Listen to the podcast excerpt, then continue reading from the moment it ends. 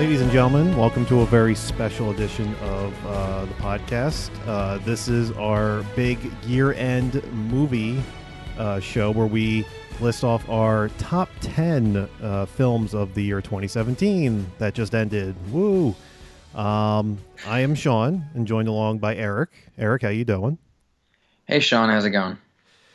Going well. Uh, we have a lot of movies to talk about. Um, this has been uh, a surprisingly strong year for movies.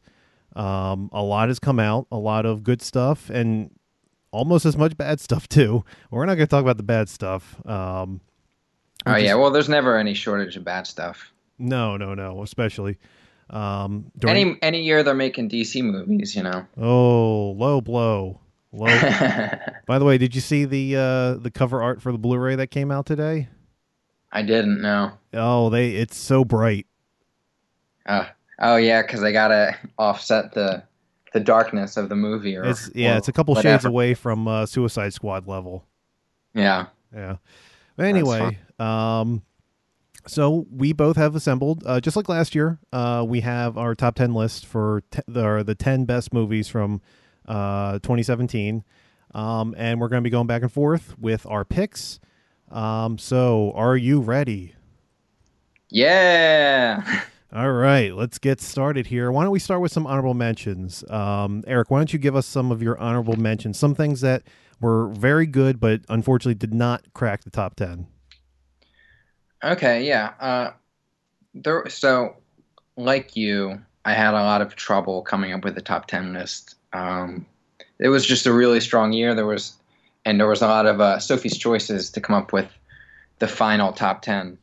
And so a lot of great movies just had to uh, lag behind. I don't necessarily want to call out like my 11 through 15. I think there were a lot of interesting movies that came out this year uh, that maybe are net, not in any conversations for best of the year, but I think they're worth looking at. Uh, one of them, my, my first honorable mention would be The Transfiguration, uh, which um, is a it's like a coming of age story about a uh, serial killing. He's a serial killer, and he's like uh, 13 or 14 years old. Takes place in New York, and uh, basically it's about this inner city kid that is obsessed with vampires, and he's been murdering people and drinking their blood, thinking that he's a vampire. It's um a lot like the George Romero movie Martin, mm. if you've seen that. I have. Um, and also a little bit like Let the Right One In. Uh, it's definitely worth looking at. It's um it's on Netflix too, so that's okay. easy to watch. Yeah, I've never, I've actually have not heard of it. I'm looking at the IMDb right now. Um, looks interesting. Yeah, you know, it's something that I, I think I just read a review of it when it came out at some festival, and so once it was streaming, I watched it, and it was uh, turned out to be pretty good. I think it was just a little too small, and it just kind of flew under the radar. Mm. All right. Um, yeah, and then uh, another honorable mention I want to call out is um, Creep Two. Uh, I don't know if you saw the first Creep. Uh, I did or, not. Or Creep Two. Yeah. So uh, these are kind of interesting little horror movies. They're both uh, two-handers, only um, uh, just uh, two characters in each movie. Uh, basically, um, Mark Duplass plays a serial killer who likes to invite uh, videographers to come and film his life for a day and become his, you know, and then they're his would-be victims, and um, they're they're at this weird intersection between horror and cringe comedy, and um, they're you know very much of the mumblecore aesthetic, but I think there are a couple of the more interesting examples of that uh, filmmaking movement. Hmm. All right. Uh, what else do we hmm. have? Yeah, uh, another one I really liked. Uh, it's uh, this was a Netflix original. Uh, was uh, Gerald's Game, based on the Stephen King story mm-hmm. uh, about a, a woman who gets handcuffed to her bed in a sex game and is uh, left, uh, basically left to uh, survive. And uh, it's a pretty dark and grisly and grim little horror movie. uh, that works on some psychological and some visceral levels, and it's got one of the probably the best gore gag of the year.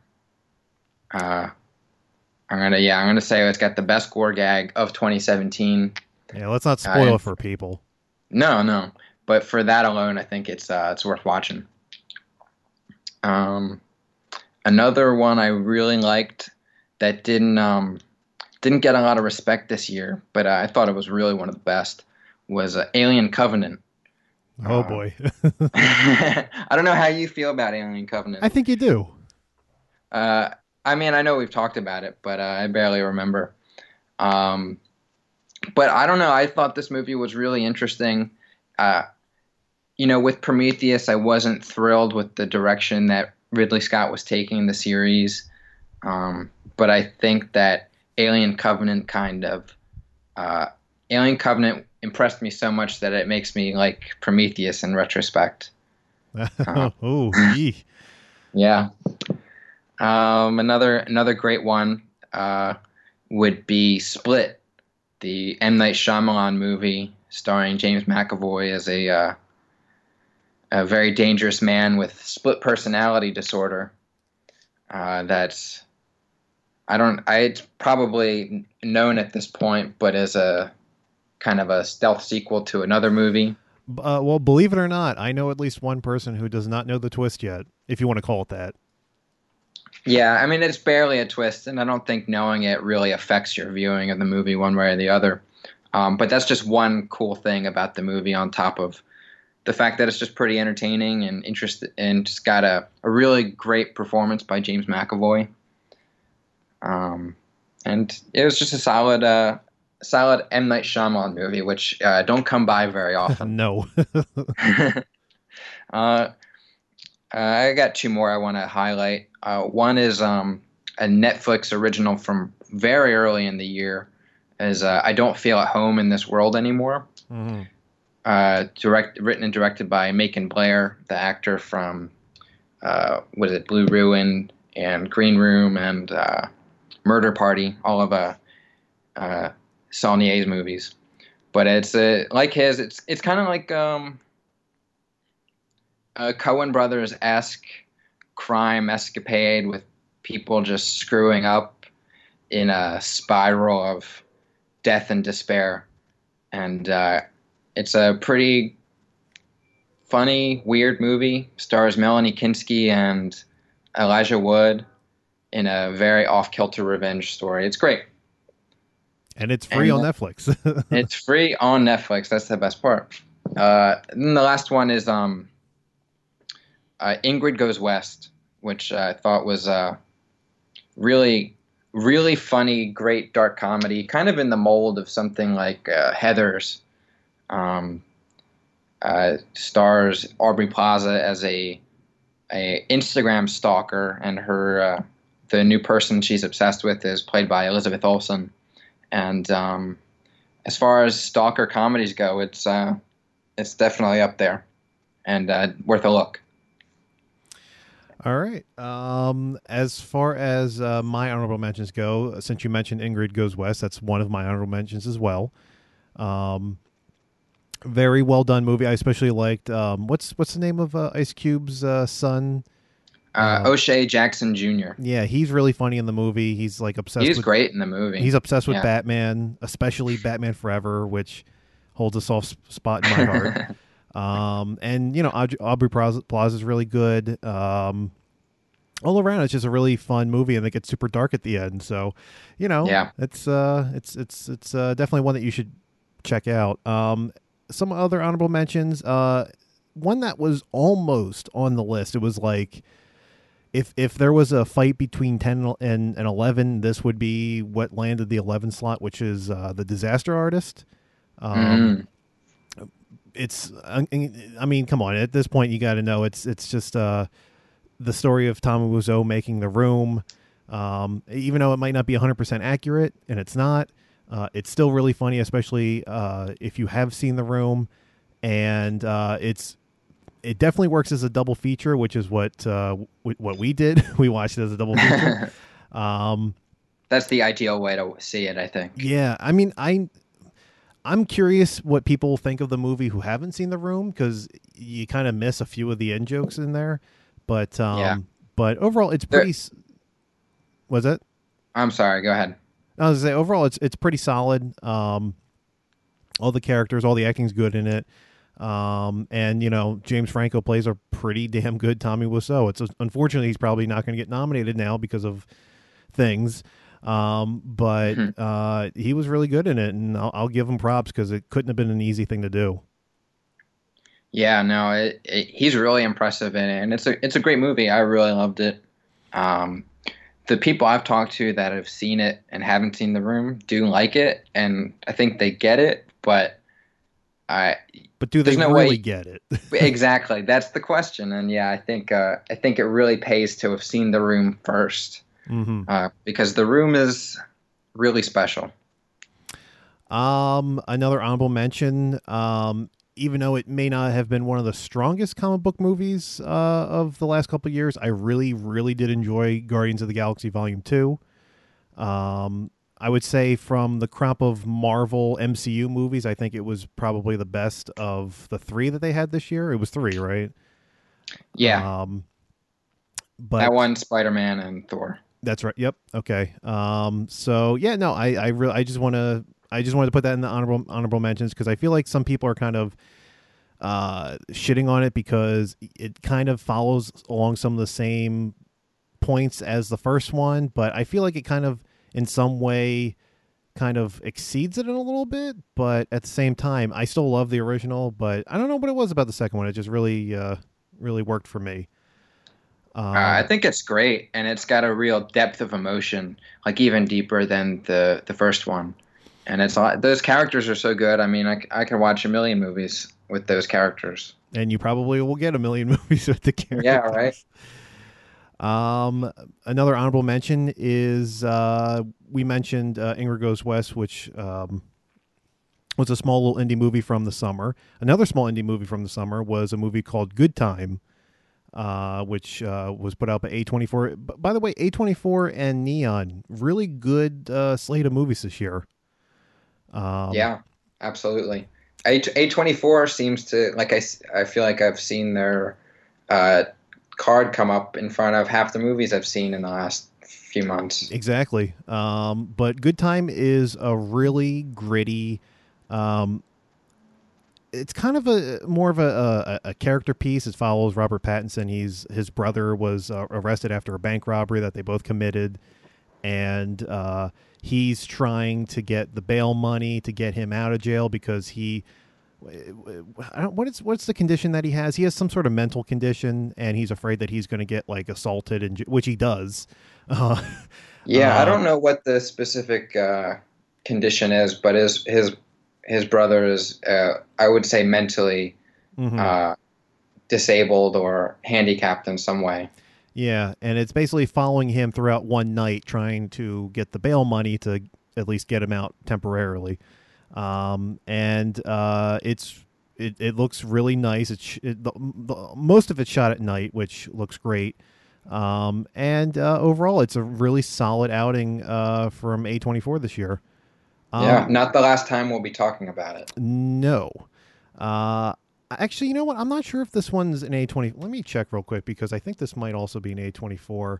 Um, my next honorable mention uh, is a movie that came out uh, pretty limited, uh, but it, somehow it came around my area, and that's uh, the movie Brigsby Bear, which uh, the plot itself is really hard to explain without spoiling.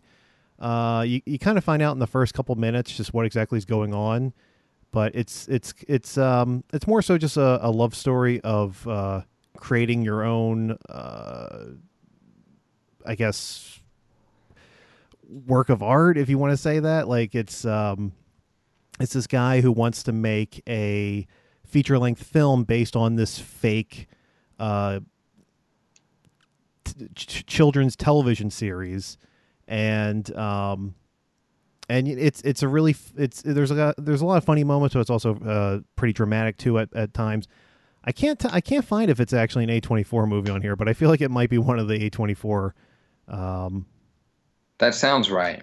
Yeah, I feel like it is. I'm just going to assume that it is. Um, but that's another honorable mention. Another honorable mention I had was uh, uh, the movie uh, Raw, which came out. Uh, I believe it was at last year's uh, Fantastic Fest. That uh, I think didn't you say that you saw it at last year's? Yeah, I saw it last year's fan- at in September 2016. Yeah, um, but it is uh, is it? It's a French movie, right? I'm trying to remember. I this was such a Yeah, long time ago since I saw it. Um, Yep. But it's a French horror movie uh, where a a girl goes to away for college, and uh, she well she doesn't she's vegetarian. She don't eat meat, but she's forced to eat meat, and she has an allergic reaction. And next thing you know, uh, she turns into have cannibalistic uh, tendencies, and uh, things kind of spiral from there. And it's uh, it's I was actually expecting it to be more gory than it was, and it kind of wasn't. But it's also you know uh, it's interesting to see, especially the character progress throughout the movie. Um, but I would definitely recommend it. Uh, I think it's my one horror movie of these honorable mentions. I think you had like most of them were horror movies. Yeah, most of mine were horror. Uh, and my last honorable mention is going to be uh, Trainspotting 2, which is a sequel that came out to the first Trainspotting this year. Um, no one saw it. In fact, when I went to go see it, no one was in the theater um, except for myself. And uh, but it was actually a really good uh, sequel to the first one, uh, minus minus a lot of the drug uh, stuff in the first one. Uh, they, there is some heroin use in the second one, but it's barely in there. It's more so just about the characters and how uh, how they've evolved over, I guess, what have been like twenty years or so. Um, but it's it's a really good sequel. Probably not as good as the first one, but it's still a really really solid sequel altogether. But uh, but yes, those are my honorable mentions um, for 2017. So why don't we go into the actual lists themselves? Uh, Eric, why don't you give us your number 10 of the year?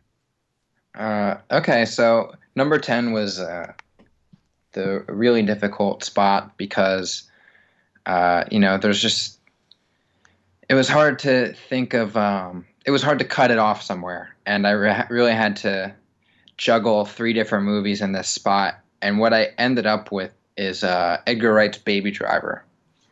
Uh, I'm a huge, huge Edgar Wright fan. And, um, uh, Baby Driver is, of course, his uh, new his action. I guess you'd call it a musical Yeah, heist it's it's kind of chase movie. yeah, it's kind of set to a, a soundtrack, and uh, a lot like for example, when people are shooting guns, it it, it uh, syncs up to the soundtrack and everything. Um, Yeah. really great editing. If it honestly, if it's not nominated for best editing at the Academy Awards, there's something wrong. Yeah, you know, but I've been saying that about literally every single Edgar Wright movie because his movies are all.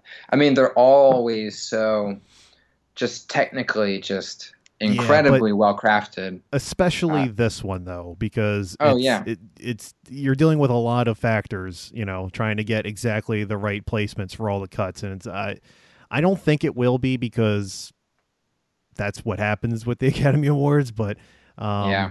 But I mean, yeah. it has been getting nominated elsewhere for best editing. Uh, it definitely deserves it.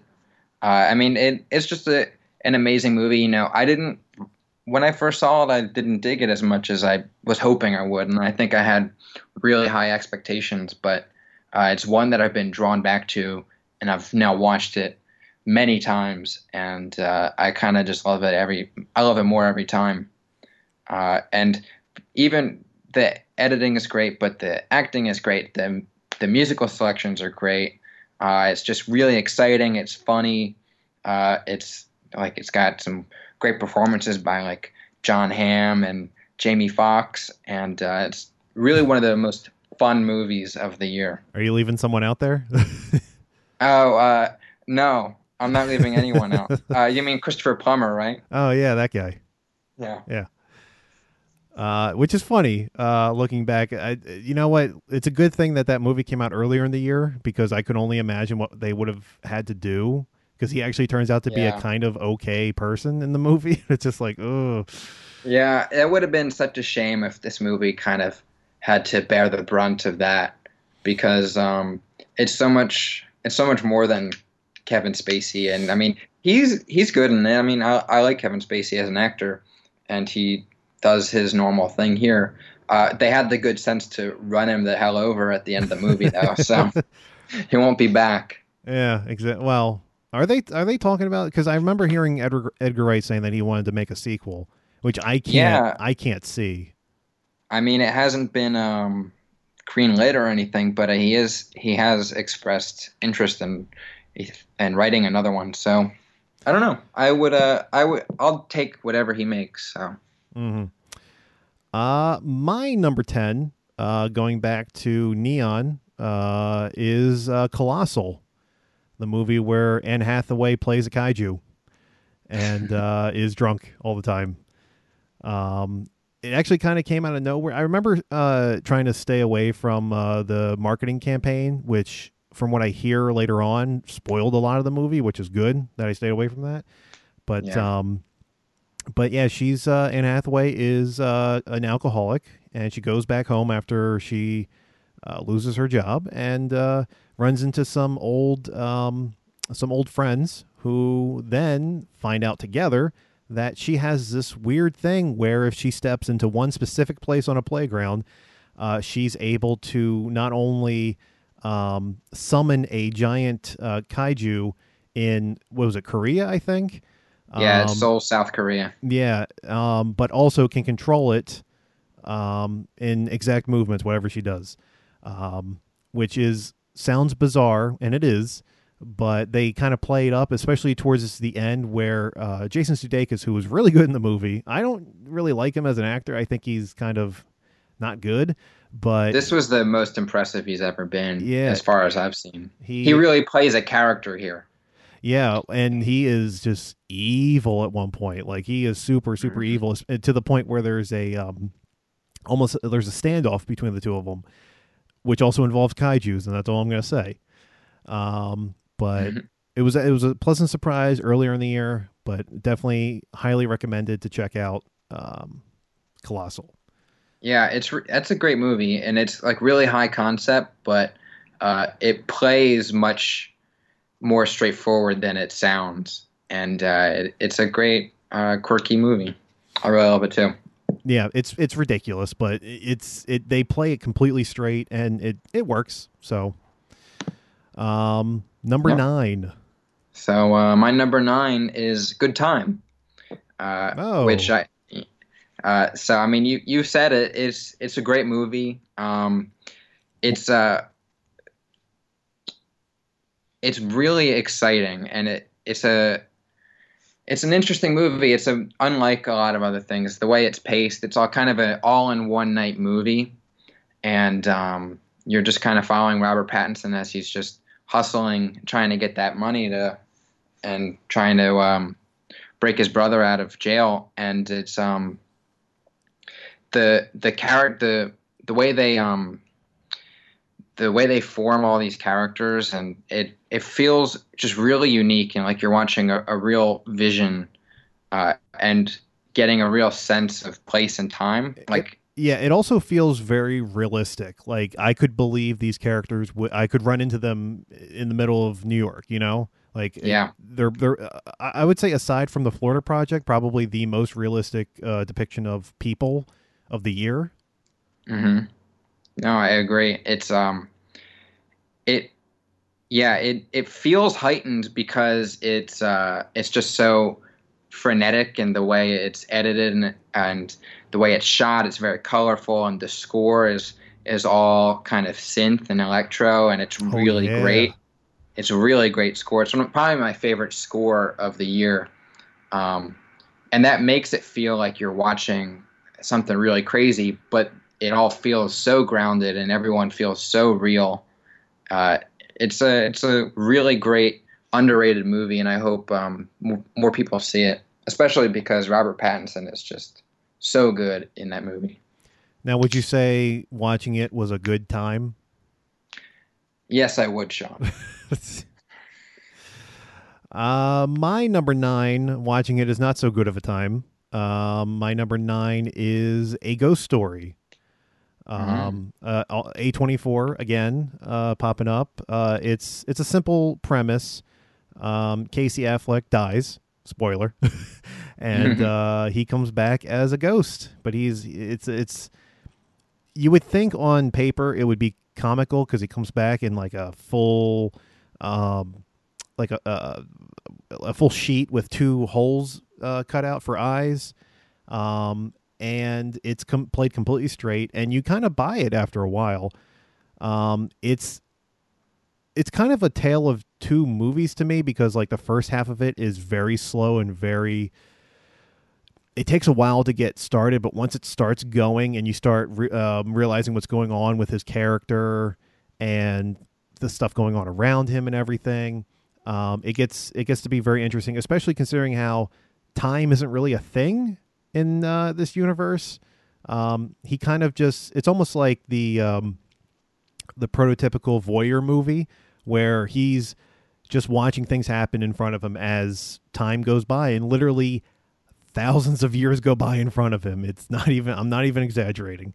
Um, and uh, other than two scenes one where rooney mara eats a pie and another scene where he starts throwing plates at, at uh, a mexican family um, other than those two scenes, uh, everything else in the movie is is pretty gripping. And once you get to the end, you, it's it's it's definitely um, it makes you think some things. I'll put it that way. Um, but yeah, I don't know if you saw this one uh, during the year. Yeah.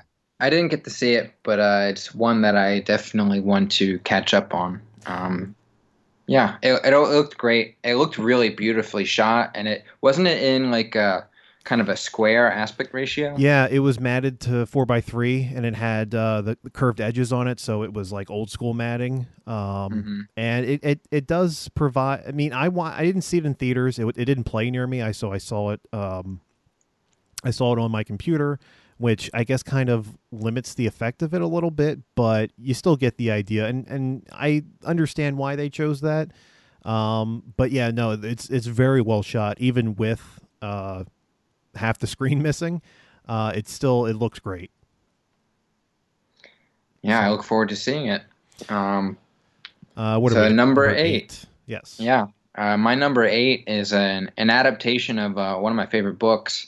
Uh, my number eight is It, or It Chapter One, oh. as it's uh, called in the, the end title. When you said one of my favorite books, I, books, I thought you were going to say Fifty Shades Darker. Damn. Uh, you know, I uh, I still have to catch up on that one. I'm not as uh, I'm not as fanatical as you are. Oh, of course not. I'm sure you have your uh, Fifty Shades free freed uh, ticket spot They're already. not on sale yet. Oh well, damn. um, but yeah, it uh, it it's just a really solid horror movie. Uh, it's a really solid, huge budget horror movie, and um, it's rare to see a horror movie kind of make as big of a splash as this did. I mean, I think it's like the sixth, uh, like the sixth highest grossing movie of the year domestically. Yeah, it, uh, which is crazy. Yeah, uh, and uh, I think deservedly so. I think it does a great job of adapting the book. The kid characters are all really um, entertaining and engaging, and their relationships uh, are feel uh, they feel real and they're they're just it's gripping. And then the clown is is great. They did a great job, and I think they managed to uh, create something that's just as good and separate from Tim Curry's version. Uh, yeah, uh, I, I, I will say I, I thought that Pennywise was it was a good adaptation of the character. I thought that the the actor whose name I forget did a really great job with it. Uh, Bill Skarsgård. Yes, I see. I can't remember which Skarsgård is. It's it's one of them. yeah. Um, but uh, my only gripe with it is that I didn't find it scary, and I don't know if that's no, just, I it, didn't either. I mean, but I also didn't find any horror movie I saw this year scary, and I, you know, I don't, I, I know I'm partly desensitized, and I think you are too. But yeah, yeah it, it isn't that scary. Um, but it is a great roller coaster ride. I mean, don't get me wrong; it's fun watching the people next to me react to jump scares.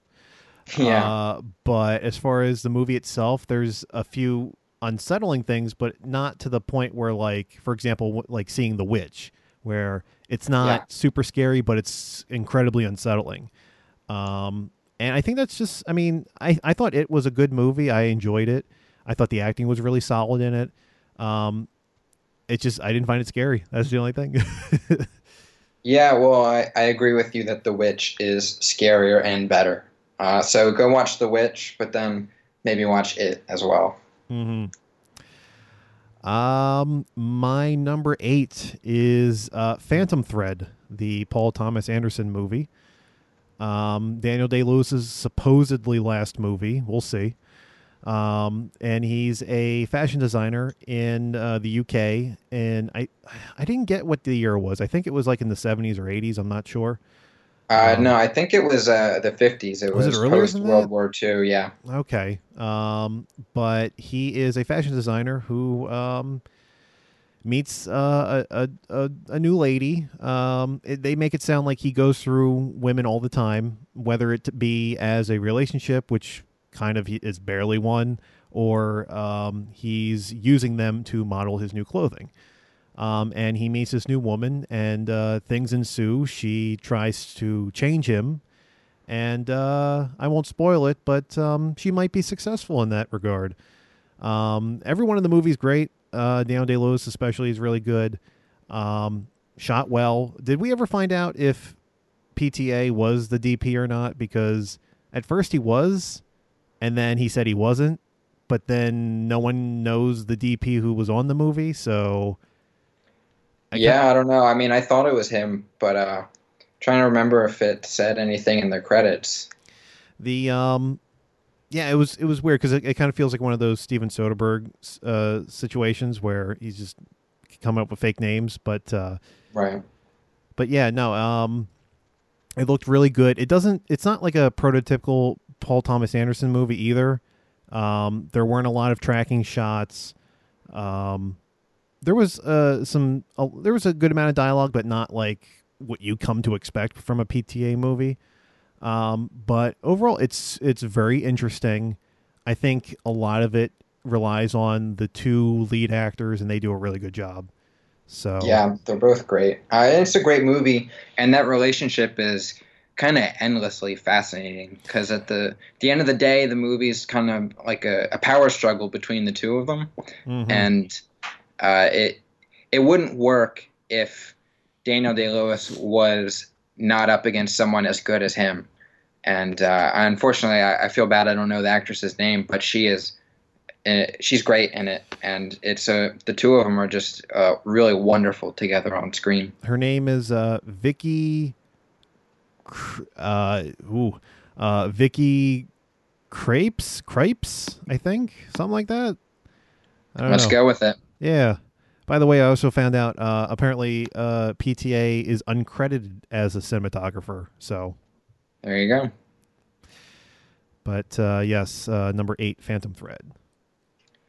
Okay, so number seven uh, is a turned out to be a, a far more controversial movie than I would have expected. oh no Um, oh no it's it's a Star Wars: The Last Jedi, oh no uh, which is uh, the seventh movie in the Star Wars saga, I'm not counting Rogue One. and your seventh, about- seventh pick I, I assume you did that on purpose No, I didn't. That actually just uh, kind of worked out perfectly. Uh, but uh, I mean, I thought this movie was just absolutely incredible and everything I've ever wanted from a Star Wars movie. Uh, it's definitely my favorite Star Wars movie. Um, the characters are great. The just the dynamics are amazing. I think it really um, it really cements the new characters, especially um, Kylo Ren and Rey, as uh, really indelible, amazing characters on par with you know the original trilogy people. And I think it does just as many great things with Leia and Luke. Um, it's got amazing action. It's gorgeous. The the lightsaber fight with the the Praetorian guards or whatever they're called is the best fight scene in any Star Wars movie. Now, I think you're falsely labeling it as a as a lightsaber fight. It's not really a lightsaber fight. Okay, the the fight with lightsabers in it is the best fight scene in the series. Um, I thought uh, it's great. I have literally zero complaints about that movie. I think it's wonderful, and uh, I would watch it. I can't wait till it's on Blu-ray because I'm going to watch it nonstop. Uh, I don't know how you. I don't think we ever really touched on it because you didn't want to. You you didn't want to say. I'm still in the middle of the road. Like I can't decide whether or not I liked it or I hated it, and but it's it's somewhere in between there. Um, I, I mean, if if we're just talking about uh, Luke milking the sea cow, I'm all for that. Um, I mean, that's incredible. I've never. you're never gonna get anything as good as that again in Star Wars. No, that was It's a literally. perfect moment. I'll I'll give it to them. That that was the best scene ever in a Star Wars movie. I'll give them that. um, but yeah, I don't know. Like, and we we we did a review on the Last Jedi a couple a few weeks ago. Um, there's a I in my opinion, I think there's a lot of problems, uh, especially with the screenplay. Um, where it does really good stuff, it's really great, but then there's some bad stuff that is like unbearably bad, like some of the uh some of the messages in the movie which are over hitting you over the head, especially when they go to the casino planet. Um and uh you know, I'm still kind I'm not pissed off about Snoke, but at the same time um they kind of set us up for disappointment. So which I blame JJ more than I blame Rian Johnson. In fact, I don't really bl- blame Rian Johnson for anything other than just maybe an uneven script. Um, I don't. Force Awakens set Snoke up as anything more than what he turned out to be, and I think we got as much Snoke as we did the Emperor in the original trilogy. So I don't. I don't know if that's hundred percent accurate. Uh, I mean, he was not in. I mean, the I haven't one. done, I haven't counted the minutes, but uh, but I, I, I feel like I, I, I love the Snoke turn. Um, I get why that's a sticking point for, for some people, but I disagree. But that's uh, this is we could go on and on talking Yeah, about I know. I know. Star Wars. Um, and he's not. I mean, I'll just say one more thing about that. It's not. I didn't really care so much about his character. It's just that the fact that J.J. Abrams told us he was important, and then he turned out not to be. Um, Well, maybe JJ will bring him back. mm, I don't know. Like I said during spoiler during the uh, review, uh, he seemed pretty dead. Uh, his tongue was sticking out at one point. He Um, seemed very dead, but uh, but JJ, you know, I, part of me feels like JJ will redo all the things that Rian Johnson Oh yeah, tried to do. Uh, Rey's getting her parents back. um, Yeah. I guarantee it. Uh, I don't think Snoke is going to be resolved. I, I, I honestly, it's weird because uh, Episode Eight feels like it should be the end of the trilogy, minus the part where they kind of fail at the end in a way. Um, but there's one more movie, and I don't know what the hell they're doing. In fact, I heard a rumor that uh, JJ was just pitching the story for the movie a, f- a few weeks ago, which is kind of troubling. Um, but I don't know. We'll see. I I definitely We'll yeah. I, I I wouldn't put it on on a list of of my top movies just because it is like I said somewhere in the middle there. But I don't know. Not really much else to say. Uh, well, it's my number seven, and uh, I loved it. Um, my number seven is a small indie film called Logan.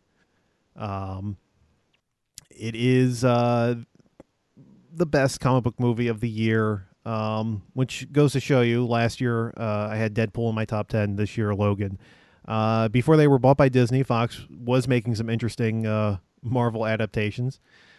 Um, and uh, everyone's uh, really good in the movie, especially Hugh Jackman. Uh, I can't remember the name of the little girl that plays um, Laura slash X twenty three, but she was really solid in the movie.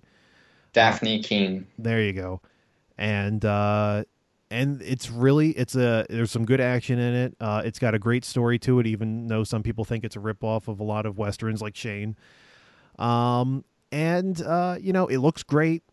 Uh, my only complaint is that the score could have been a little better, but you know that's just a very small uh, nitpick.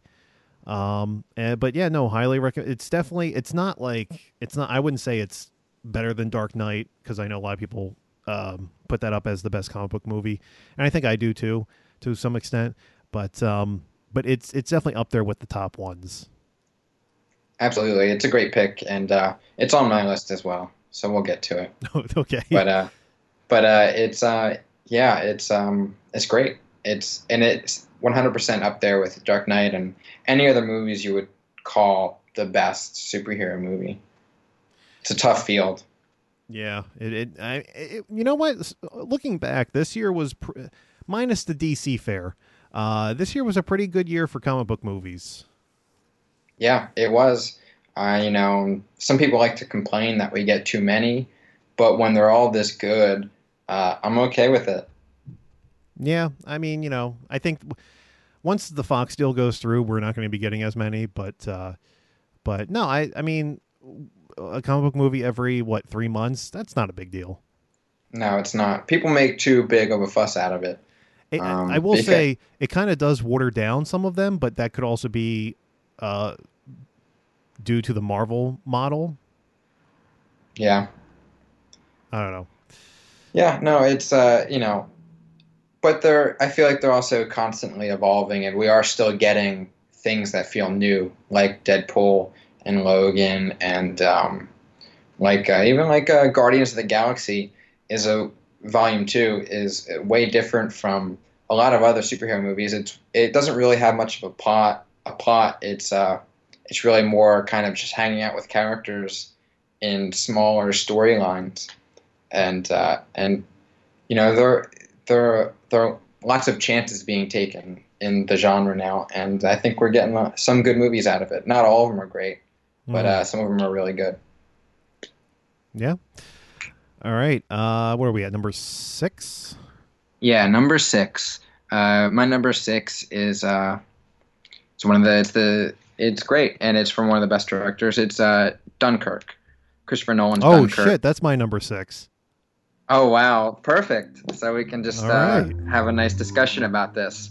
Uh, Christopher Nolan's uh, opus about the um, the uh, evacuation of um, Allied troops at Dunkirk, and uh, it's told with um, a weird kind of timeline structure uh, that keeps folding in on itself.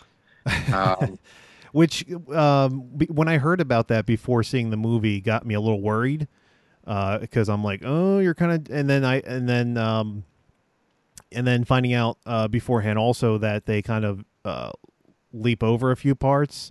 I'm like, oh, that might not work, but it, you know, overall, it it, it does, and um, you know, it's it's not hard to follow, and I know a lot of people uh, like to make the claim that the movie has no heart. Um, I guess that's like a Christopher Nolan thing. Like nothing has actual heart to it. It's all just darkness. that doesn't really make any sense to me. I don't.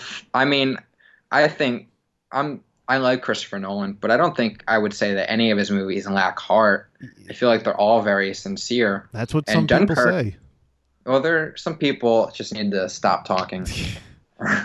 uh, but I mean, I Dunkirk has a ton of heart, and even though the characters, you know, we don't really know their names, and uh, we don't know much about them oh. other than that they're trying to survive. So it's like an actual war. Yeah, you know, it's kind of crazy, and it's just so intense, and uh, I've it's like a really gripping movie, and, and uh, the the way he tells the story with that timeline it actually really enhances the tension and the the the strength the stress inducing you know methods that Nolan is going for. Uh, it's one of the most intense movies of the year, and uh, I mean I was kind of like gripping my handrest when I first saw it because it's so intense. Well, yeah, especially the opening scene where they're running through uh, France and they're uh, trying to get to the beach real quick. Um, I actually saw it. I saw it twice. Once in uh, 70 millimeter, which looked good, but then I saw it in IMAX 70 millimeter, which looked even better. And uh, the um, the opening scene alone is the sound design is is so so key to to creating the tension in the movie, and even the score, uh, the Hans Zimmer score, really does a really good job of of just keeping you um, engaged, but also kind of afraid of what's going to happen next. Um, and yeah, it's. It, I mean, to me, the only part of the movie that's slightly hit or miss is when they're on the boat at times. Um, and then you have the whole the whole thing where the dude gets pushed down and dies. Spoiler. Um, that was a little much. the dude like that, like like uh, he's the only one. Like there's only one guy that dies. Yeah, exactly. Um, only one guy dies on the boat though. Uh, yes. but that part was a little little much but i will say uh you know christopher nolan's known to make movies that are usually longer and at, a, at an hour and a half it feels pretty brisk. Um i wouldn't want to watch it for any more than that.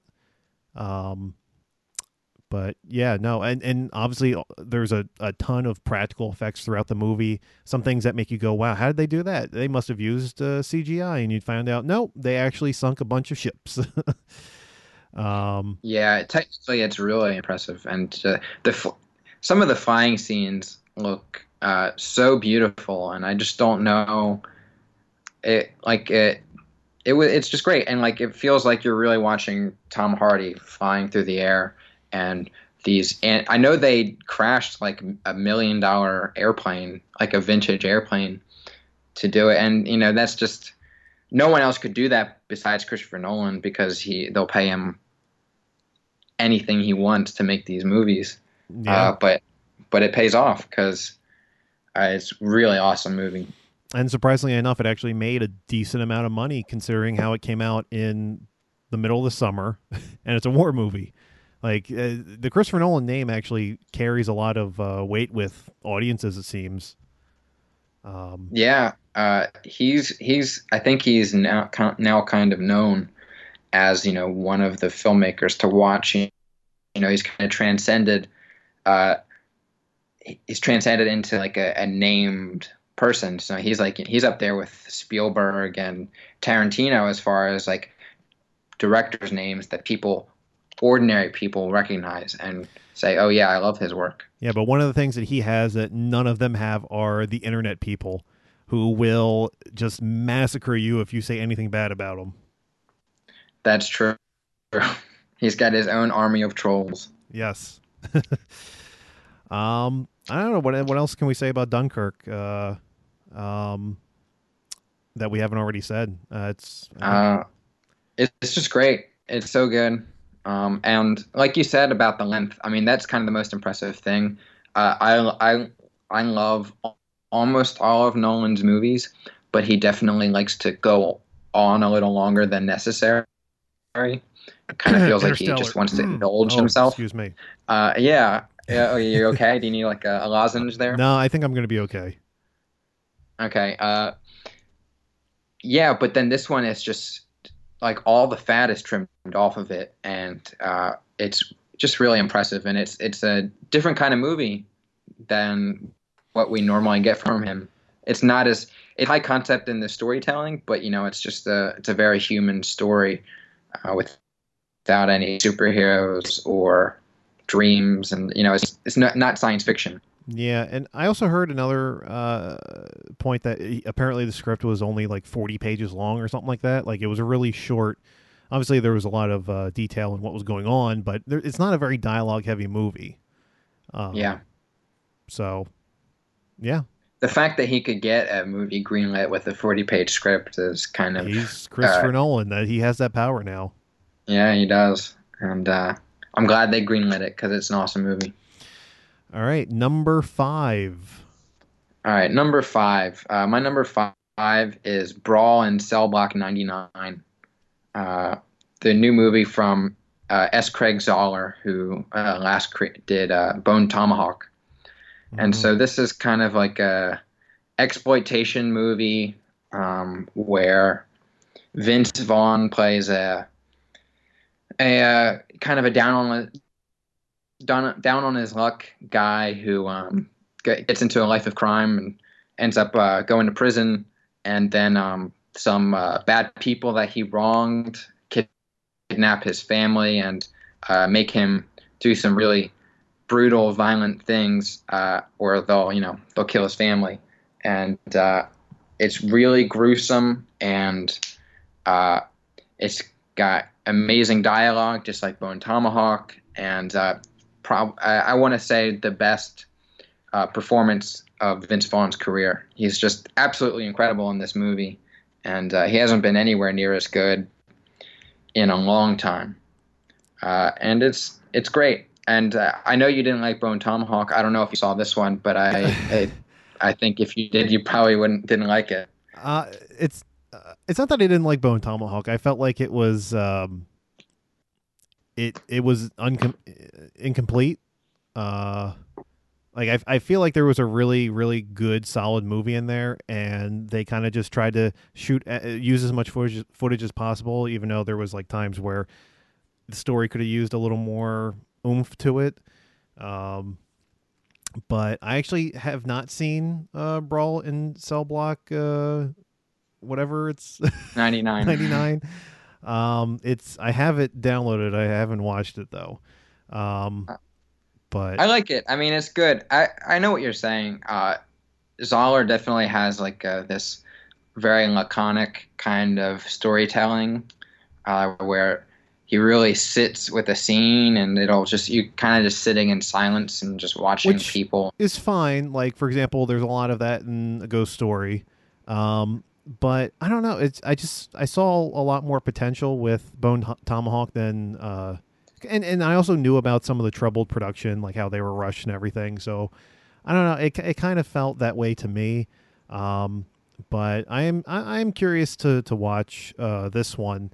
Um, but I need to know is is there anything as violent as that one scene from Bone Tomahawk? It, you know, it's it's hard to say because that that one scene in Bone Tomahawk is quite violent. I will say that um, Brawl has a couple of really great gags that are violent in different ways from that uh, craziness. Uh, mm. So it, it's it's close if it doesn't exceed it. All right. Um, I guess my number five is a movie that uh, just came out not that long ago. A movie called I Tonya, um, based on Tonya Harding, the uh, former figure skater. Um, and I think I think the best way to describe the movie, and I've I've described this a few times for people who've asked me about it who didn't really know too much about it other than the fact that it is a Tonya Harding movie. Uh, the best way I describe it is it's basically stupid Goodfellas. um, because you have all these people in this in this movie who are pretty dumb, and uh, they they commit the crime against Nancy uh, Nancy Kerrigan, and um, and it's just it's incredibly entertaining. Uh, very very heavy on the dialogue as compared to um, Dunkirk, uh, and um, it's it's interesting because it's pseudo documentary like where they have interviews with all the. it's the actors playing the real people, but it's it, they're supposed to be them in the future. Um, I say future, I should present. It's in present day, and uh, they're recounting the story of everything. Um, and in the beginning of the movie, they blatantly tell you, like, yeah, some of this is bullshit, but we're gonna tell it to you anyway, um, which is pretty interesting. Um, there, like, there's there's things in the movie they break the fourth wall constantly, and there's things in the movie where they're just like, yep, this didn't happen, and then there's parts of the movie where like this definitely happened. Um, and there's back and forth and everything. There's some great performances. Uh, Allison Janney's really good. I think she might end up winning the Oscar uh, for the movie. Um, Margot Robbie's really strong, even though she looks nothing like Tonya Harding, uh, in my opinion. Um, and oh, what's the name of uh, Winter Soldier guy? Um, uh, Sebastian Stan. Yeah, he's he's really good as as her husband.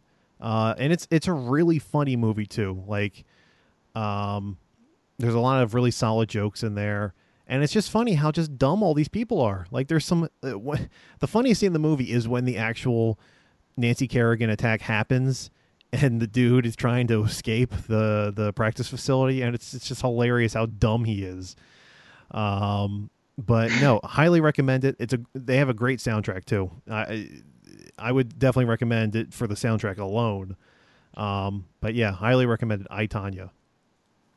Yeah, I didn't get to see that one yet, but um, um, I, I definitely want to. I'm always a little wary of kind of uh, of movies that are trying to do the Martin Scorsese Goodfellas kind of thing. Mm-hmm. But uh, but by all accounts, this does it really well. Yeah, it's not like a it's not like a straight up rip off of Goodfellas, but I, I in like essence, it's it's it's like a Right. Goodfellas. Um, Well, you know, and that's just like like David O. Russell now. That's his thing. Oh, is yeah. that all of his movies are now trying to be Goodfellas, and you know sometimes he's better at it than other times. But um, this one, you know, I think this seems to be a cut above. oh yeah, definitely.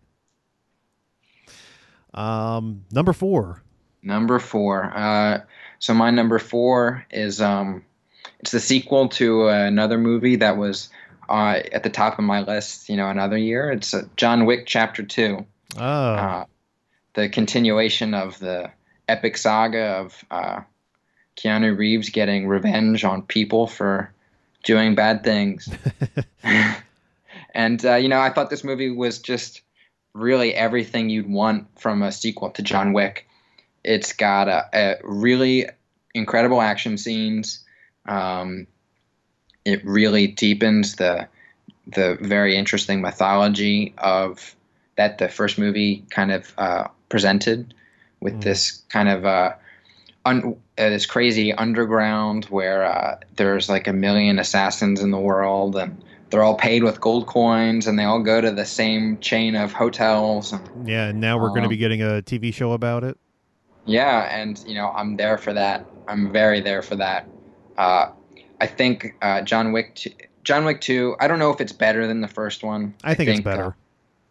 It might be. Uh, I mean, I think the first one's a little tighter, but um, I there's no, I have no complaints about John Wick Chapter Two. I think it's incredible. I think Common uh, plays a really great uh, foil to to Wick, uh, which is something that the first one didn't have. Um, yeah, and, and you, say the first one's tighter, and I think that's simply because it's shorter. Like the second one is longer, but I feel like the the screenplay was a little more fleshed out in the second one. Yeah, no, I, I think uh, there's nothing that I couldn't like easily cut out in the second one, and um, it it does take a little longer to get going. It's got a great opening action scene, you know, where he's John is stealing back his car, uh, and but then you know it kind of lays off for like 40, 50 minutes until the next big uh, underground tunnel fight scene Which is fine. But- They're just setting up which you know, is- the rest yeah. of it. it's totally fine and uh, but you know and some of the stuff that happens in between is amazing you know there's the whole montage of him getting the weapons from the sommelier getting the underground tunnel plans and uh, getting his new suits uh, which is just it's just it's as entertaining as any of the the gunfights in the movie um, i think it's it's a fascinating world, and uh, they the movies are just so stylish and so fun. And Keanu Reeves is um, kind of perfect in that role. Uh, you know, I like Keanu a lot. He's limited in what in what he can do, but but this is you know uh, the the perfect role for him. Mhm. And uh, it's, yeah, it's great. Hopefully, the uh, third one will be just as good. We'll see. And we'll see. Time Uh, will tell. my uh, number four is uh, a movie that just won uh, the Golden Globe for Best Drama, and that is Three Billboards Outside Ebbing, Missouri. Um, the new Martin McDonagh movie. Uh, his previous movies in Bruges and Seven Psychopaths, great movies. Um, this one's a little more dramatic than the other two. Um, you have some great performances, specifically Frances McDormand and Sam Rockwell are really good in the movie. Uh, Woody Woody Harrelson plays a sympathetic character, which is something he doesn't normally do. um, and uh, you know, the, Peter Dinklage shows up very briefly, um, and he's really good in a in a nice little supporting role. Um, and it's it's it's a it's a very interesting story about uh, this woman's uh, daughter who gets uh, raped and murdered, and she's trying to find out who the killer is. So she puts up some billboards, and it's it's kind of simple, but at the same time, there's a lot of stuff going on around her that um, you know at at times is comedic, but at other times is pretty pretty horrifying. Um, you know, that's in a nutshell Sam Rockwell's character. Like it's it's he's kind of amusing at first, but then he kind of goes through something horrific, and then he does something horrific. Well, actually, no, it's reversed. He does something horrific, and then something horrific happens to him, and then by the end, you're like, oh, I kind of side with him. it's it's a it's an interesting uh, character turn. Um, but yeah, um, part of me thinks that uh, even though I, I I really liked Three Billboards, I I do think that In Bruges is slightly better. Um, but it's definitely uh, close up there with um, his limited filmography of only three movies. Um, but yes, Three Billboards. It's a fantastic movie. Mm. Uh, you know, I'm a big fan of it as well. And um, you mentioned that it's more dramatic than his other movies, but I would also say it's maybe even funnier. Uh, I mean, all he, he just writes some of the the best dialogue that you'll ever hear in a movie. It's just he's like up there with like a Shane Black or a Tarantino, Mhm. in just the way that every line is just an incredible kind of zinger, and uh, they just keep coming. Yeah, and uh, you know, there especially the the one scene I, I go back to sometimes is the um, when the the priest comes over to the house and she just lays him a new one, and it's it's a really really great You- scene. Yeah, there's no other, there's no better scene of a priest getting dressed down, uh, very with some very violent language. Yeah. It's great. Um, number three. Number three. Uh, so my number three is uh, one that was you've mentioned already. It's uh, Logan. Oh, Um, yeah, uh, I love Logan. Logan is uh, definitely the best X Men movie. Uh, 100%. Like there's nothing even coming close to competing with it. It was my favorite comic book movie of the year, and it's probably one of my favorite superhero movies ever. Uh, Hugh Jackman, it, Hugh Jackman's final chapter, and uh, he really kind of gives it his all. As much as I dislike the X Men movies, and I'm not a huge fan of them, uh, Hugh Jackman is uh, always good in this role, uh, but this time, you know, he, you can really feel him kind of pouring it all out, and um, it's just a, it's a really uh, great goodbye to the character, and it's really emotional towards the end. Uh, you feel sad about saying goodbye to this character mhm. um, and it makes you want more Logan movies, which is, you know, I guess a good thing, but uh, it's the exact opposite of what the movie's setting out to do. we'll get him, just not with him. Just not with him. Yeah. And you know, I, I uh, the the Laura, Laura character is really great, and she's one of the best new additions to the, you know this X Men universe in terms of the movies, and um, she really holds her own with Jackman and uh, Patrick Stewart as Professor X, uh, and like it's a great kind of three three person show. Mhm. Uh, and then with a great supporting cast too. Um, Stephen Merchant as Caliban is really funny, and also a little tragic. Um, you know, it's a really dep- it's kind of a really depressing movie, uh, but the action is really great. It's really visceral. It's really exciting. Uh, the score isn't great, but it's got a couple really great cues in it. Mhm. Um, and uh, yeah, I, I I have watched that one a lot, and uh, since it came out, and I, it just gets better and better. Well, I know I know how much you like the uh, noir version. I uh, I did finally watch the noir version, and uh, it you know it's it's good. I I'm kind of uh, I think I'm not in love with the idea of releasing black and white versions. I think it's just kind of a little silly, uh, but uh, but it's good. I mean, it's just a great looking movie either way. Well, I know uh, you were saying earlier how you're not a big fan of the X Men uh, franchise, and uh, even though they have made this is the third Wolverine solo movie, it's the first one that actually feels like it's a story revolving around him.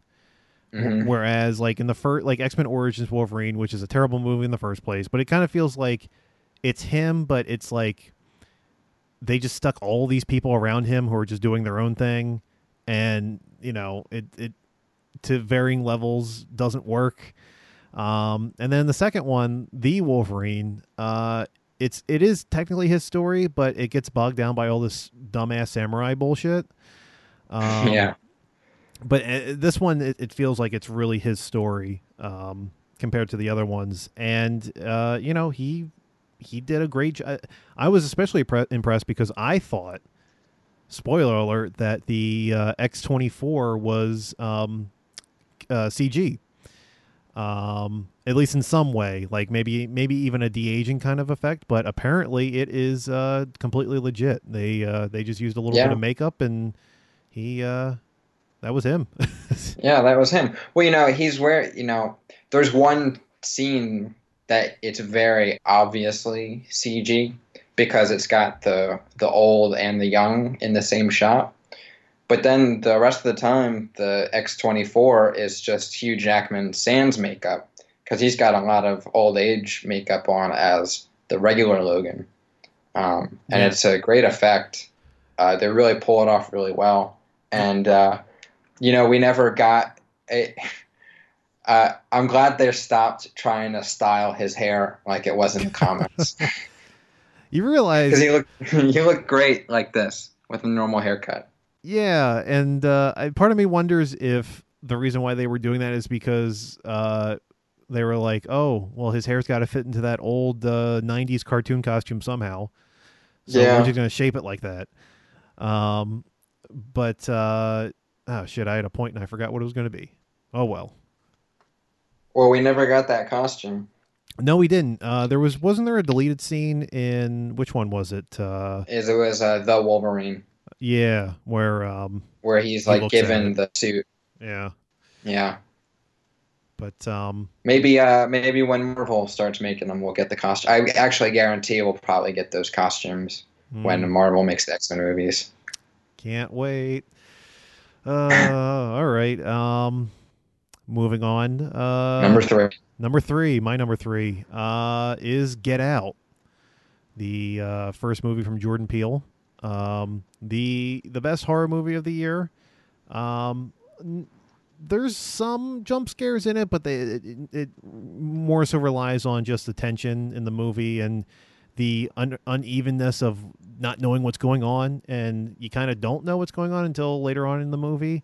Um, and I kind of don't even want to talk about too much of the plot of the movie, just because, like, like for example, um, my my brother who hadn't seen the movie, he asked, he was asking me like, "What's Get Out?" I I've heard so much about this movie, um, and I basically told him the plot, and I feel like I I soiled the movie for him, and now he he doesn't really have to go see it.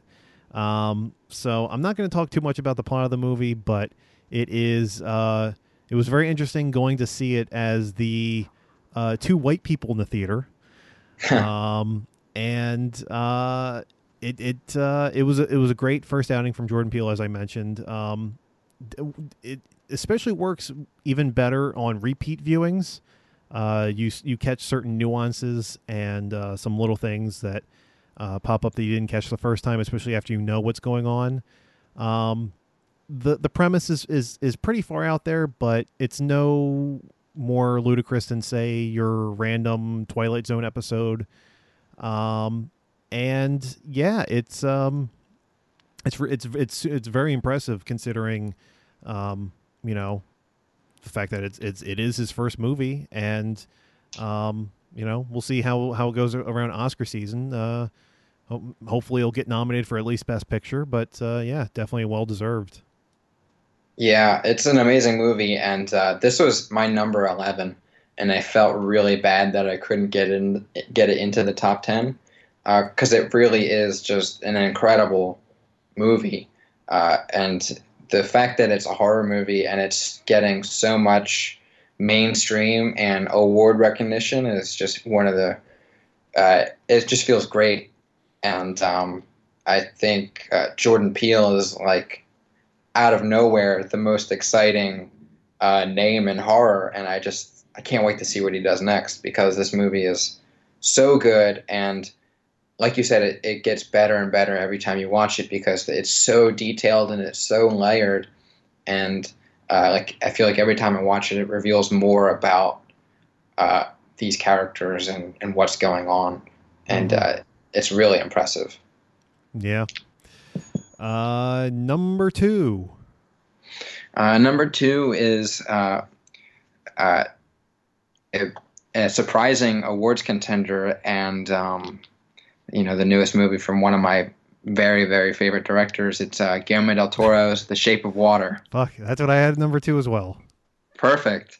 Uh, it's you know it tells the story of um, basically what if uh, the creature of the Black Lagoon got the girl and the girl liked him, and um, it telling this odd uh, uh, romance between a, a a fish man and a Is it really that odd though? Like it, to me, it's, it it's no it it on its face it seemed like if you described Yeah. this it would seem odd but in the movie it it feels so right and it's so heartfelt um, and there's just surprise a surprising depth of emotion. And uh, you know this movie is all about the characters. And even the villain played by Michael Shannon uh, to the hero played by Sally Hawkins Richard Jenkins um, even uh, Octavia Spencer they're all fleshed out, real uh, people that you really care about, and then the the asset, as he's called in the movie, uh, played by Doug Jones, is uh, one of the great movie monsters in that you know he looks amazing, and but he's not a monster, and he's just a really interesting, tragic character. Um, who just happens to be, you know, basically the creature from the Black Lagoon. Yeah, they don't really go into too much of his backstory. Uh, all you know is that they found him um, uh, somewhere in South America. I don't remember exactly where. Um, Yeah, I think they just said in the Amazon. yeah, and uh, he has some kind of powers that you don't fully know until the end exactly what he can do. Um, and uh, yeah, it's it's super interesting. Uh, all the all the acting is great in the movie. Um, uh, especially Richard Jenkins, who um, in any other year it would be his year for the award, but unfortunately there are some other heavy hitters uh, this year. Um, and uh, I went in thinking that Michael Shannon was going to be too over the top because in the trailers he seemed that way a little bit. Um, but no, he um, other than that one scene when he comes home during the day, Yeah. uh, other than that, he's pretty much uh, even keel throughout most of the movie. Um, there's even a great gag where uh, he is. Uh, they showed it in the trailer. He he gets attacked by the creature and uh, loses two fingers. They s- the, he has surgery to put put them back on, and they're throughout the whole movie just deteriorating over time. And you know that he, these fingers are not staying put. Um, and at one point he it's a great great gag where he's just like squeezing the pus out of it. It's it's it's it's a little gross out, but it's a nice little uh nice little running gag throughout the the entire movie. Um, oh yeah, it's uh, it's it's great, and it's just um, it's just such a great little quirky thing that it doesn't serve any purpose. Uh, I mean, it kind of does at the when he, you know, at the the last scene involving the fingers, but but it's just like a one of those great idiosyncratic things that Guillermo del Toro put in there, like putting in a musical sequence, or um, which a lot of people don't like. uh, I, I- gotta say that was one of the best scenes in the movie. I have I had no problem with it. Uh, but I I heard a lot of people who were just like, "What the fuck was that?" Well, you know, the movie uh, is kind of a love letter to cinema in some ways. hmm It's Guillermo del Toro's love letter to the movies he loved growing up, like you know those Universal horror movies. But then, uh, the Sally Hawkins character, the main character, and Richard Jenkins are both movie fanatics, and that's you know uh, played up pretty heavily in the movie. It, it it feels very organic to the character and the way that scene plays out. It it's it's great and it's like a lovely moment in the movie. Yeah, and they live over top of a movie theater. Yeah, exactly. It's all it's all right there, and you know, I it's kind of I get why uh, it might freak some people out because it's uh you know it, it's a surrealistic mo- a surrealistic um, kind of moment, but uh it's also not like they the it's not like Spaceballs where you know he's like putting on a top hat and singing a song. It's this like little dream sequence thing. You know this is a it's a fantasy. And uh, it it's in keeping with the character to have that kind of fantasy. Um, and the you know it it just helps that love story uh, make sense, and it works on a visual uh, spectrum because it ha- it has to because there's basically no dialogue between the two people in love in the movie. Mm-hmm. Yeah, and, and you know it's it's a it's a it's a nice little break in between. Not that not that there's anything wrong with them not being able to really verbally speak to each other, but it's it's you know it's it's a nice little get, get away from uh from the rest of of the movie. Um, but yeah, as you mentioned, all the creature effects look great. The only it was all practical except for a, a little bit of the face. Um, Mm-hmm. and uh, there's a great gag with a cat in the movie, which uh, Yeah. someone who is deathly allergic to cats I appreciated. I loved it too. Um, and uh, yeah, it just all- all around, it's a really, uh, really great movie and um, a, satisfying ending as well. Yeah, great ending. You know, I just it's kind of a perfect little movie, and I don't know if it's I don't know if it's my favorite Guillermo del Toro movie, but I'm glad uh, I'm glad this he's getting Um, recognized for it. It's for me, it's definitely up there, if not already up. Uh, it's it's it's close. It's it's it's a it's it's a very strong contender to be his best. Yeah, and it's no knock against the movie. It's just I have a really hard time because I I kind of just love all of his movies, so I don't. It's hard to pick, especially between this and you know like his Spanish language films. They're all so good. Um, I think it's It's it's probably definitely his best English speaking movie. That uh, yes, hundred percent, I agree with.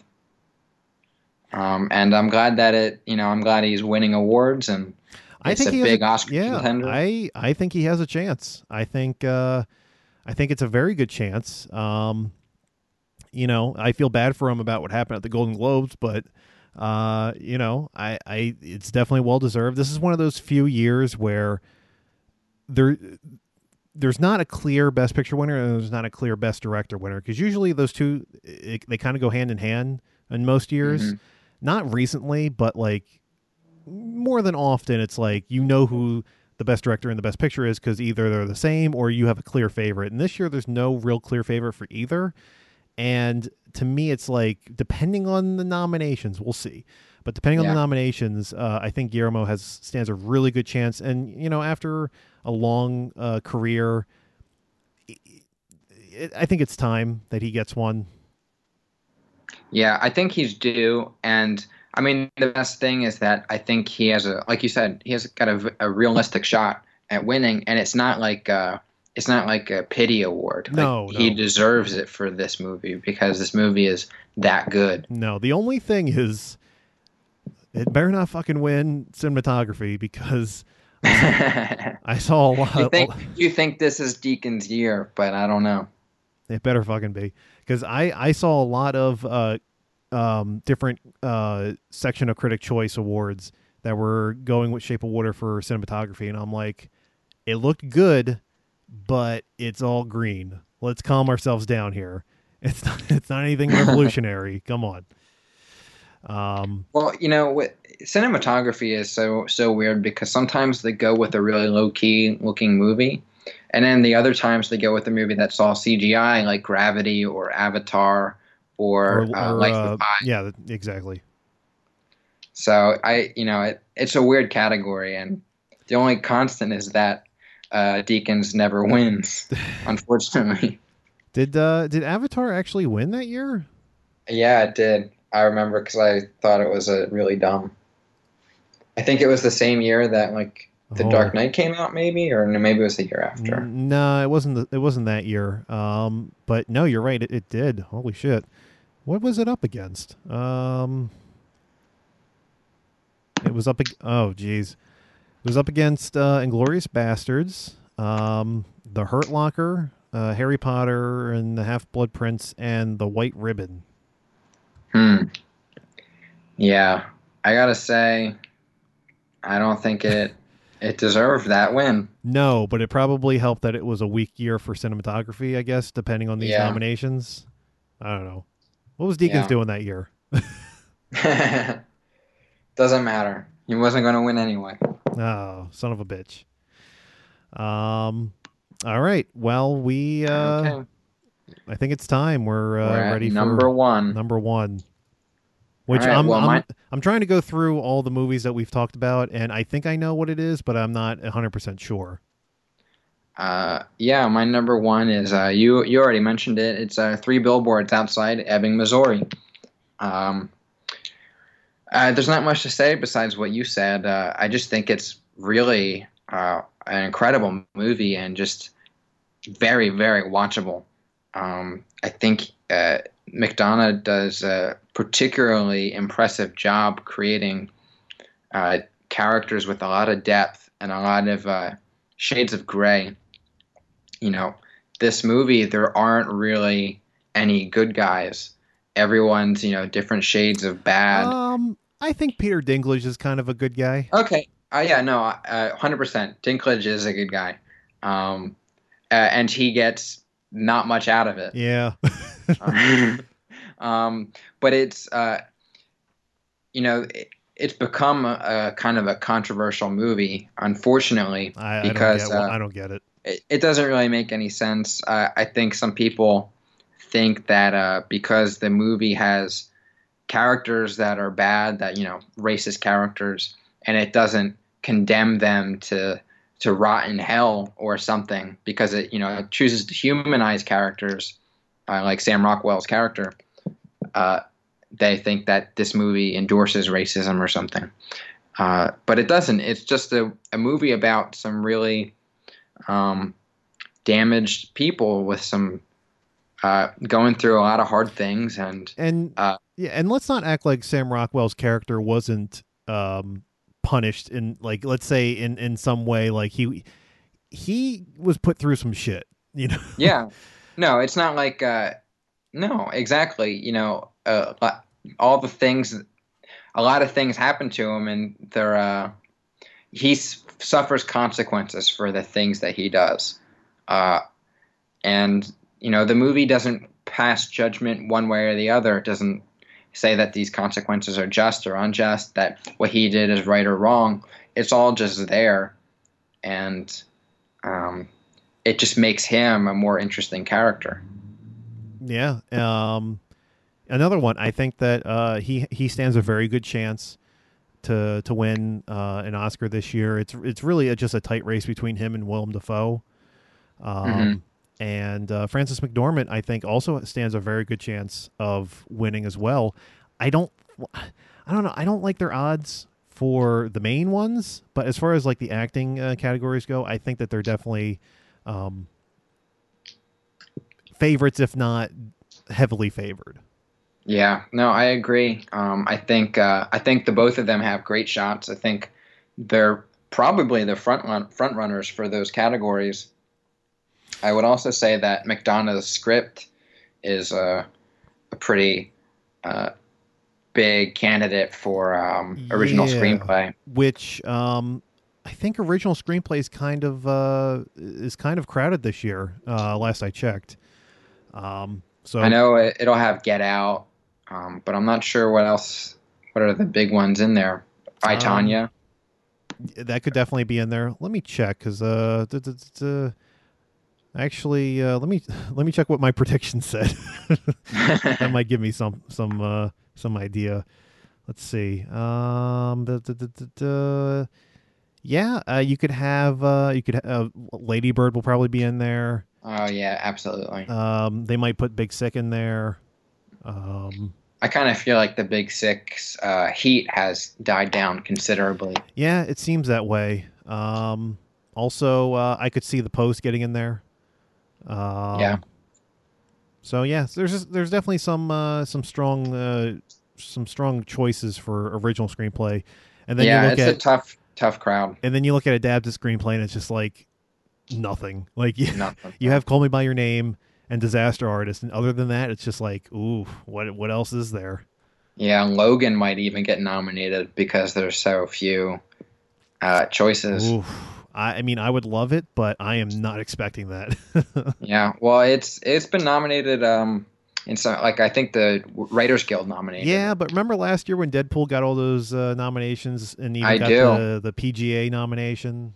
I was uh, I was I was pretty confident it was going to get the Oscar nomination, Yeah. but uh, So was I. I was wrong. Yeah. Um, but yeah, any uh, any any more about uh, Three Billboards before we? Uh, no, you know, you just you're you're not going to find for a movie that's actually a drama and uh, a kind of a brutal drama. You're not going to find a funnier movie from 2017, uh, which is just crazy. Martin McDonagh is a a, a wizard, and uh, I wish he made more movies. But I'm glad the ones he's he has made are as good as they are. yeah, uh, as I mean, if we're talking strictly the funniest movies of the year, um, I mean, it is very dramatic at points in Three Billboards. I still think that maybe I Tonya might be the funniest uh, movie that I saw this year. Uh, but and and then you could also say Disaster Artist for other reasons. Um, but those are the two that I would go to. Um, but definitely Three Billboards has a lot of a lot of good funny moments in it. Um, all right, I guess it's time. We got to do this. Uh, yeah. What is it, Sean? What's the number one? uh, number one uh, on my list is uh, Blade Runner twenty forty nine. the movie that I saw in theaters five times. Um, The movie that I just watched on uh, on Tuesday night for the sixth time, and uh, clearly my favorite movie of the year. um, oh, there's there's so much that you can go through with this movie. Uh, I mean, we can start with uh, Deakins, his, one of his best works, um, cinematography wise. Uh, the movie looks amazing, uh, brilliantly directed by Denis Villeneuve, and uh, great performances. Ryan Gosling is is great as always. Gives another g- good stellar performance. Harrison Ford surprisingly uh, shows up, and actually he does. He's quite good in the movie. he gives a performance, which is something you don't get from him very often. Um, also, uh, oddly enough, one of the better villains of the year. Um, I can't remember the name of the actress, but she plays the character Love, um, who is uh, Wallace's uh, second in command, and she is a very well written and uh, and pr- pretty uh, pretty uh, devious villain in the movie.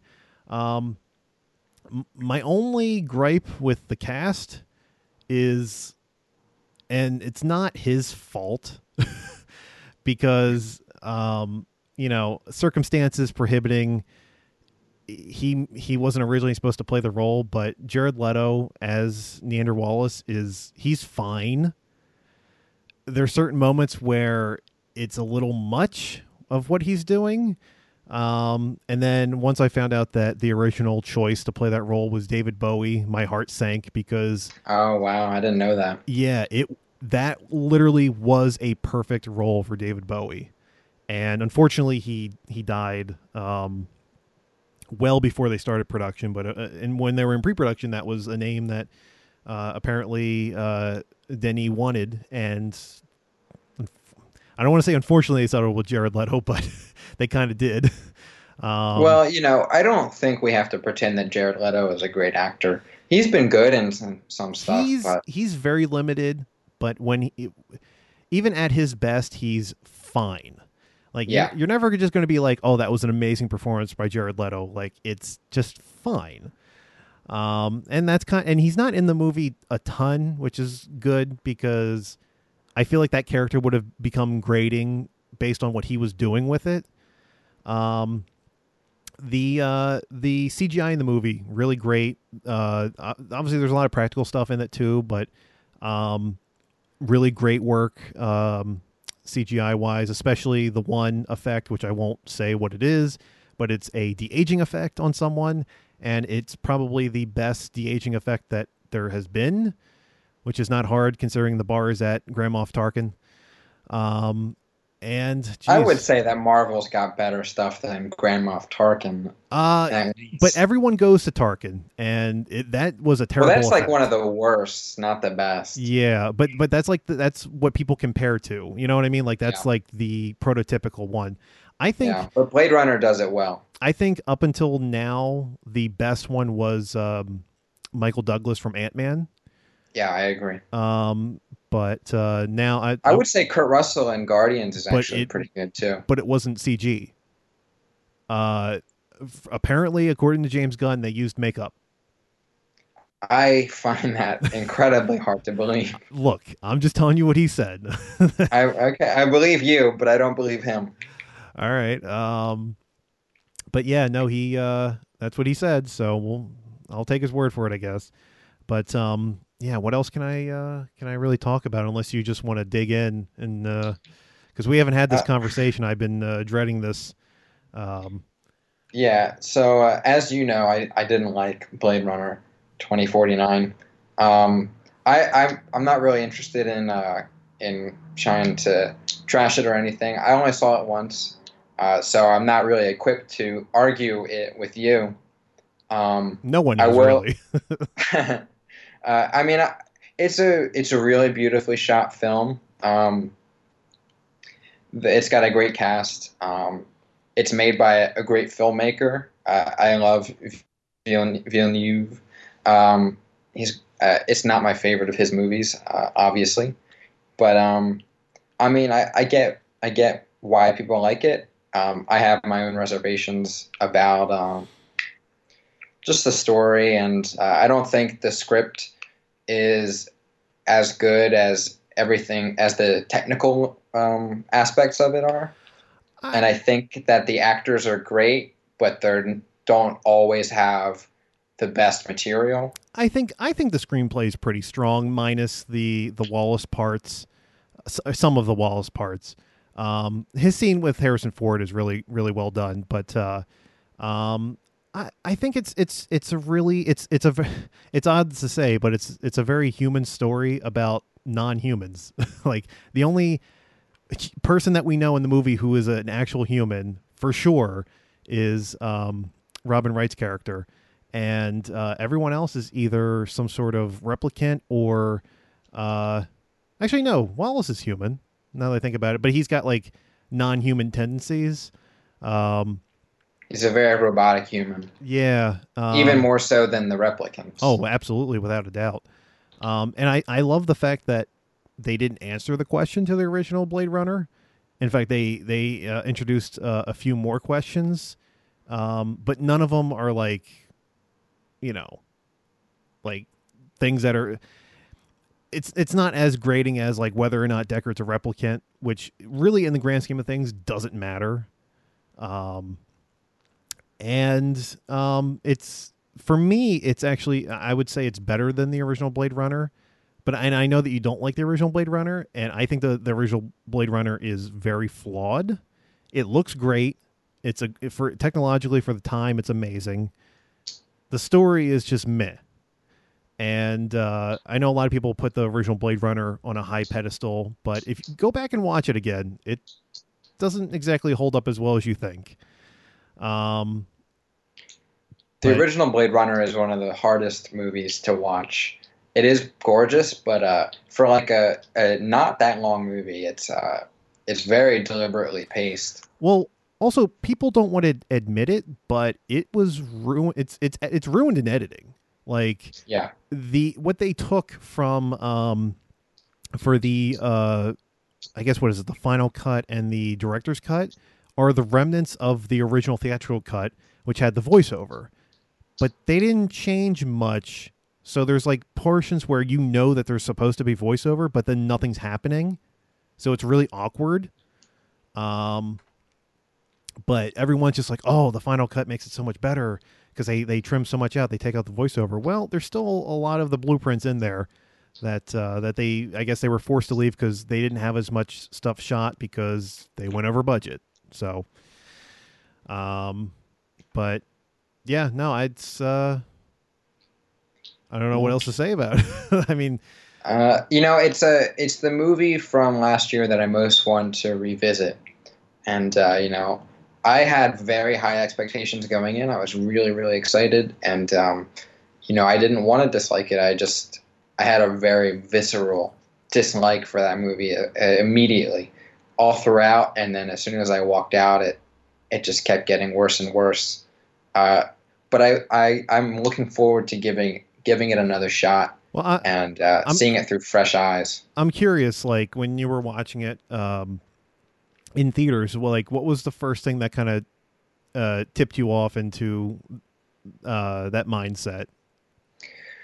So, you know, it it's hard because it it has been a while. Um, but uh, you know, I kind of I kind of felt like every choice was wrong in the movie. Uh, not every choice. That's an exaggeration.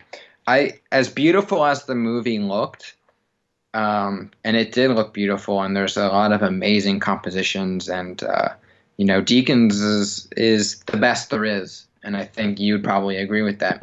Mm-hmm. Um, but it, it almost felt too perfect and too designed in visually for me. For some reason, it just crossed over into this realm where I uh, I I stopped being enthralled and I was just kind of bored by the visuals. Uh, and that you know that's that's the visual component. Uh, but then the storyline and um, I like I really like film noir, especially like old film noir. Um, and uh, you know, a big hallmark of uh, film noir is that uh, the you know the the plot isn't what you what it seems, and you know things that are set up might not pay off. But um, I think that this movie, the the storyline, the way it sets up and pays things off, and that it pays off things that aren't set up properly, and it doesn't pay off things that are set up. Um, there's I just thought that the storytelling was really kind of shoddy and out of whack, and there was just a lot of fat. I don't think the movie needed to be as long as it was, and I think the movie honestly would have been a lot better if they just did another draft of the script.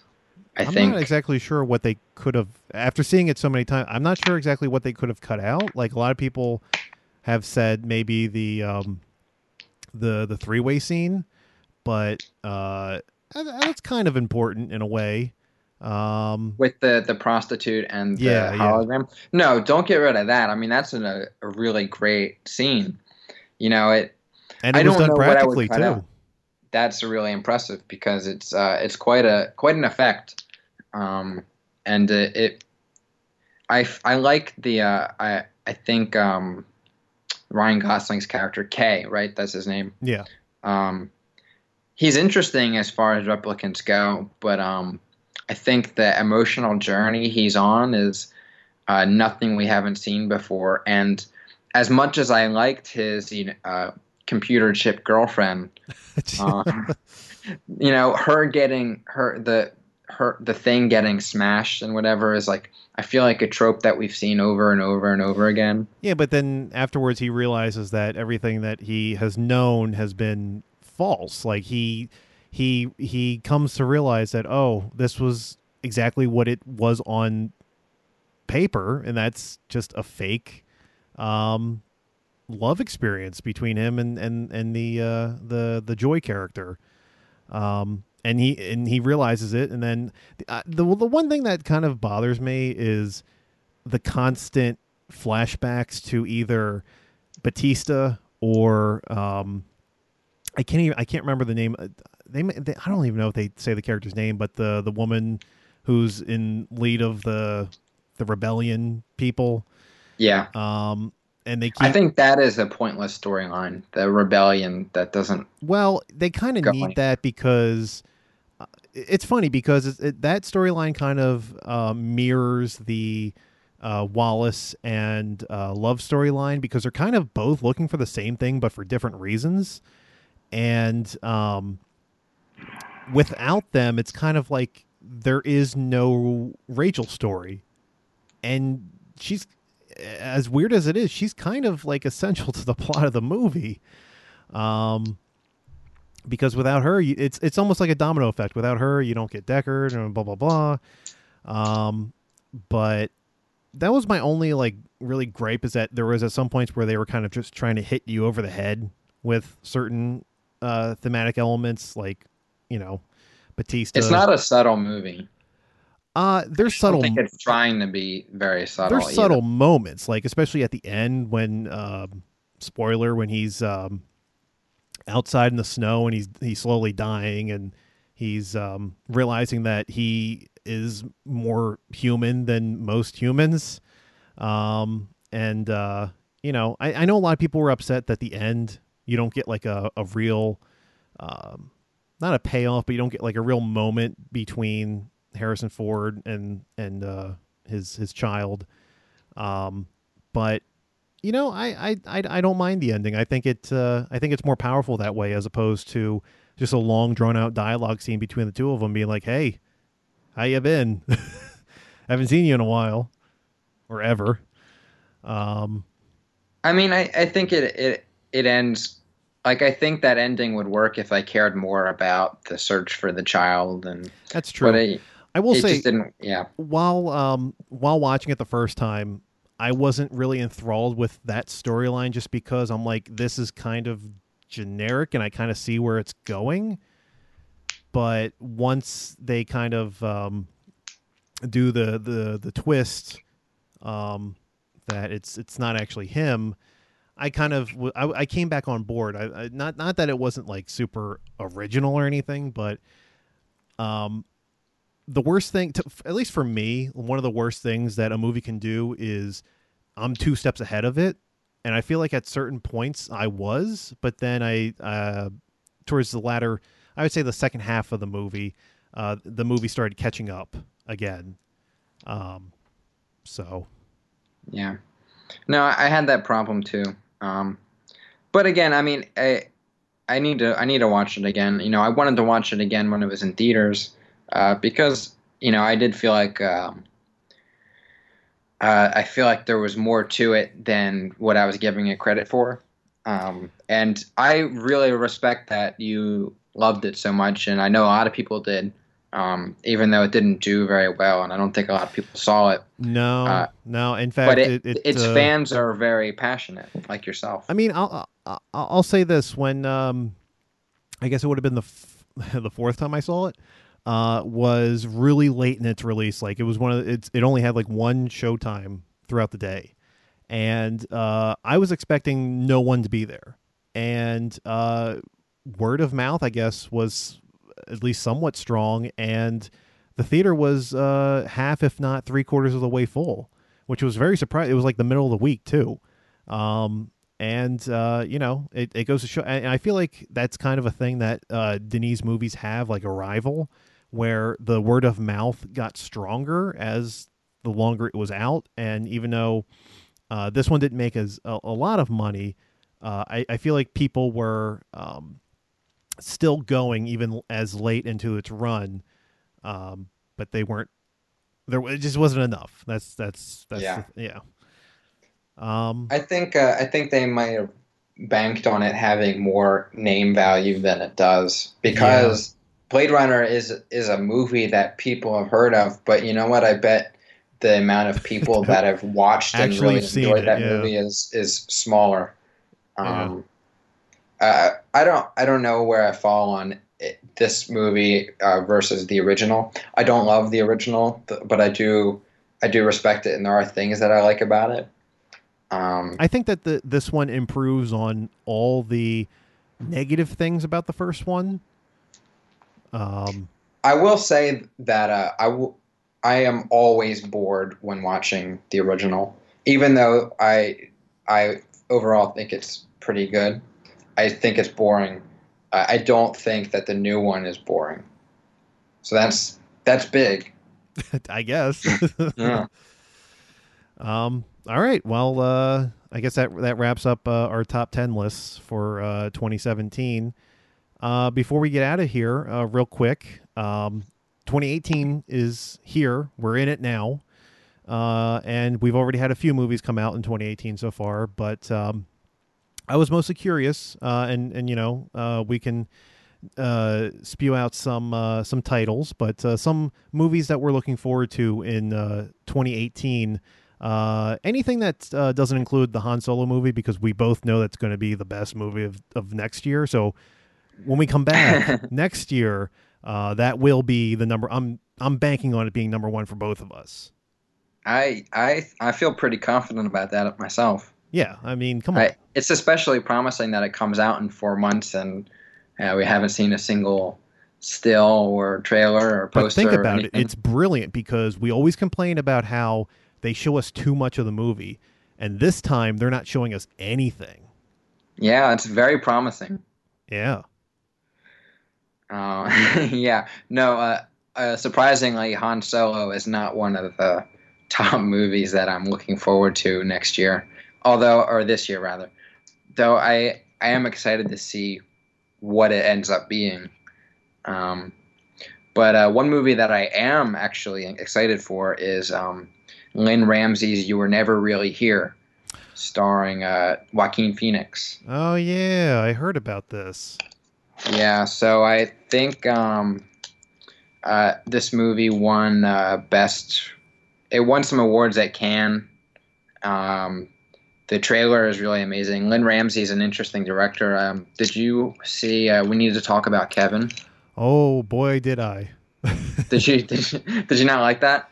That's not that I didn't like it. It's just a hard watch. It's very hard watch, and I expect this one to be pretty hard watch too. It looks pretty intense and violent, um, and uh, that's I mean that's what I, I, I like about her, and what I'm expecting from this is like some just some really ballsy, uh, dark storytelling.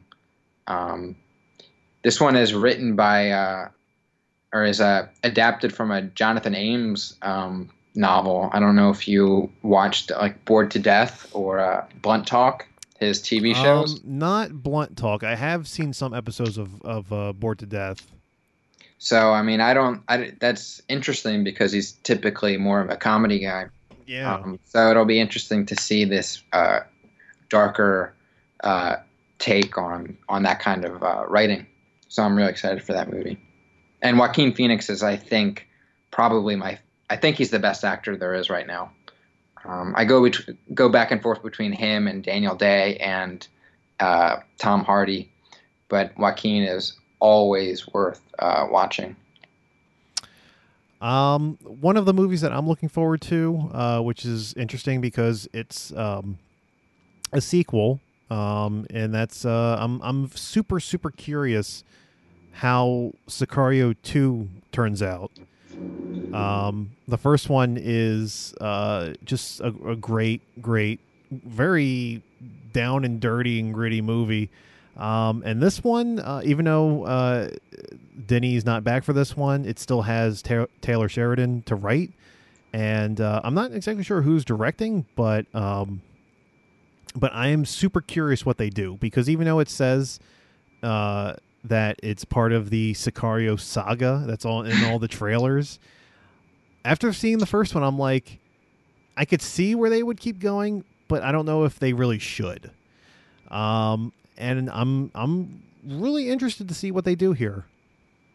Yeah, uh, me too. Uh, I I thought the trailer was really cool.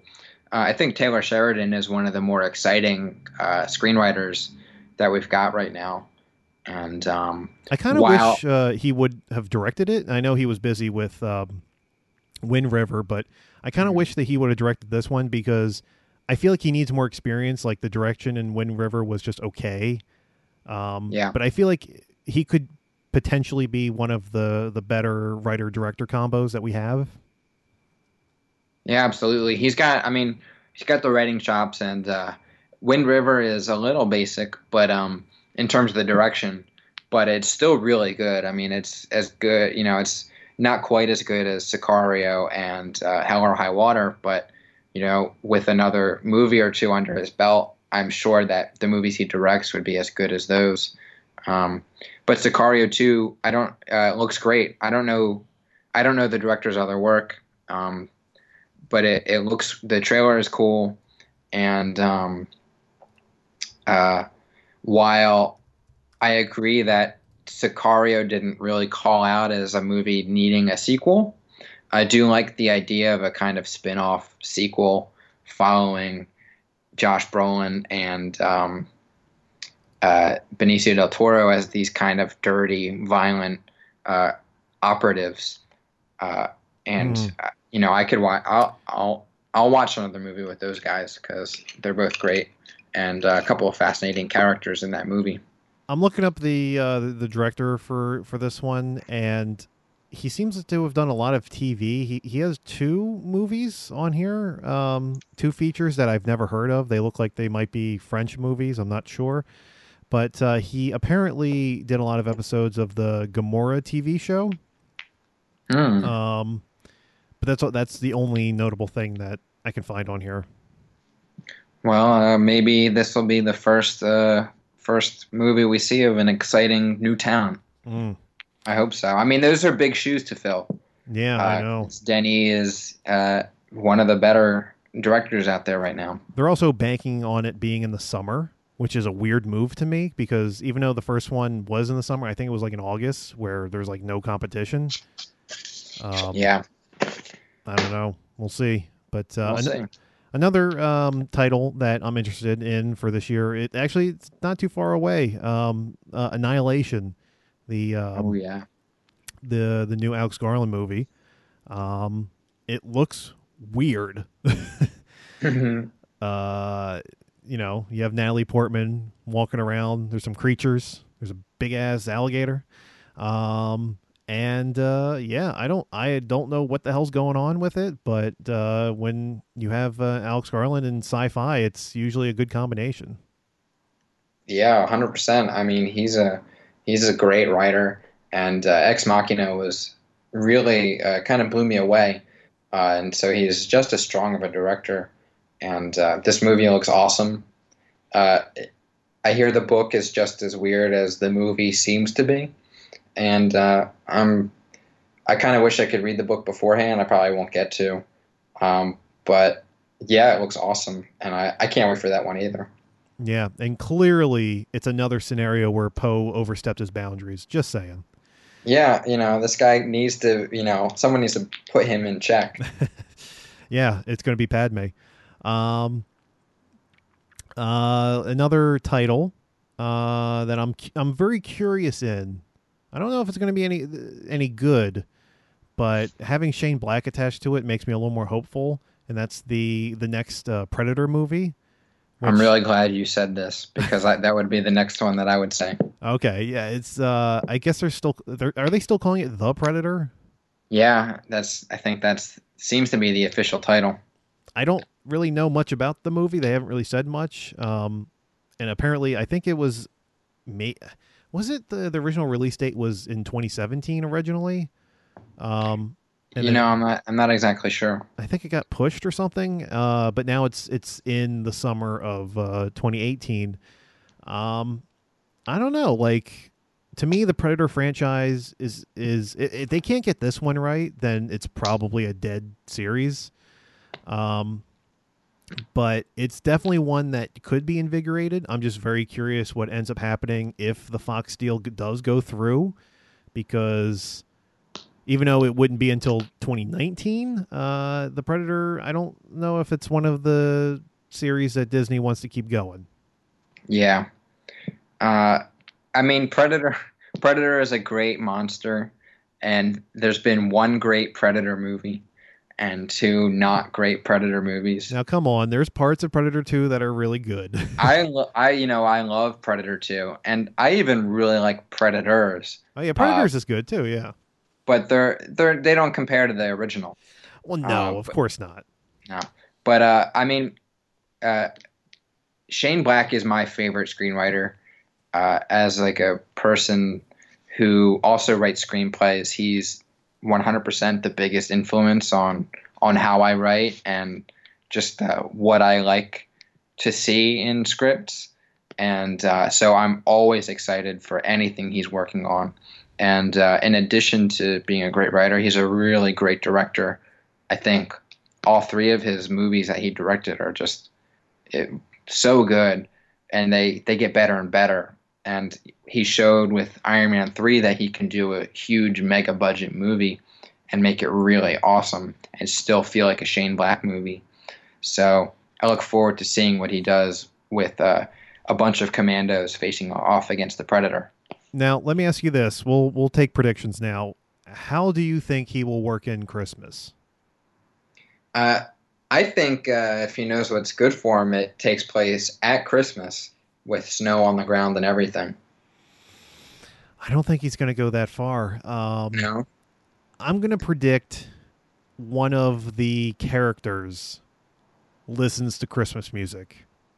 Oh, that's uh, that's an interesting guess. That's going to be my It's- guess. It's gonna fit in there somehow. Oh, it's it's going to be uh, in there. That's what, of course yeah. it will. But Well, you know, he, he has seemed to be. He's like been dialing back the Christmassy stuff. So uh, yeah, but he ended his last movie on Christmas. yeah, he ends it on Christmas, but that's literally one scene in the movie.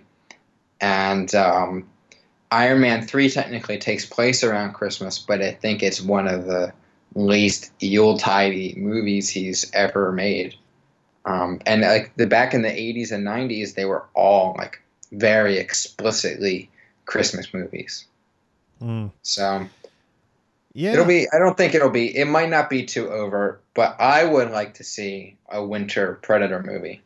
I I'd be down for that too. Um, I just don't feel like that's in the direction they're going. Um, No, I don't actually don't think it is either because there hasn't been any snow or Christmassy stuff in the any of the um, like uh, set pics I've seen. the the little Right. we've seen. yeah, the very little we've seen. It's a very mysterious project. yeah, Oh. just like the But, Han uh, Solo movie. Yeah, hopefully Um, not as troubled.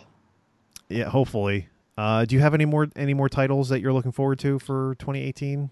Um, uh, you know, there are a lot of really exciting superhero movies coming out in this year, and I'm excited for all of them. G pop. Yeah, you know, uh, Avengers, uh, Black Panther, um, uh, Deadpool 2. Mhm. There's lots of stuff to look forward to. Dark Phoenix. and yeah, not so much that one. Um, Ant Man 2 will be fine, I'm sure. Oh, Oh, you yeah. know, what one, what I'm actually looking forward to that's not a superhero movie, uh, it- but is a franchise movie is the new Halloween. oh yeah, they just started shooting that this week. Yeah. Yeah. That's Well- uh, it's interesting, you know, written by Danny McBride and David Gordon Green, directed by David Gordon Green. Seems to be a sequel to just the first movie. So this is like the third or fourth or fifth reboot in the series, uh, which is, you know, I'm okay with that because Eh. I don't I don't know that any of the sequels are strong enough that I care if they're in canon. No, but it and then I'm not going to get into it uh, now, but it, it goes into a, a whole other thing of basically the studio wasting our time with the the other 30 some years that they've been making sequels. Um But I don't like. It's not like this uh, says that you can't watch those movies anymore. It's just saying that we want to tell a different story yeah, but they're not canon, so why would you watch them? because they're fun. I mean, I just watched Halloween four the the other night, and that movie's still fun, even if it was rewritten by H two O and then rewritten again by this movie. Could you imagine someone who's never seen any of the Halloween movies and they, like right now they just decide to start picking up the Halloween series? Could you imagine how they would feel?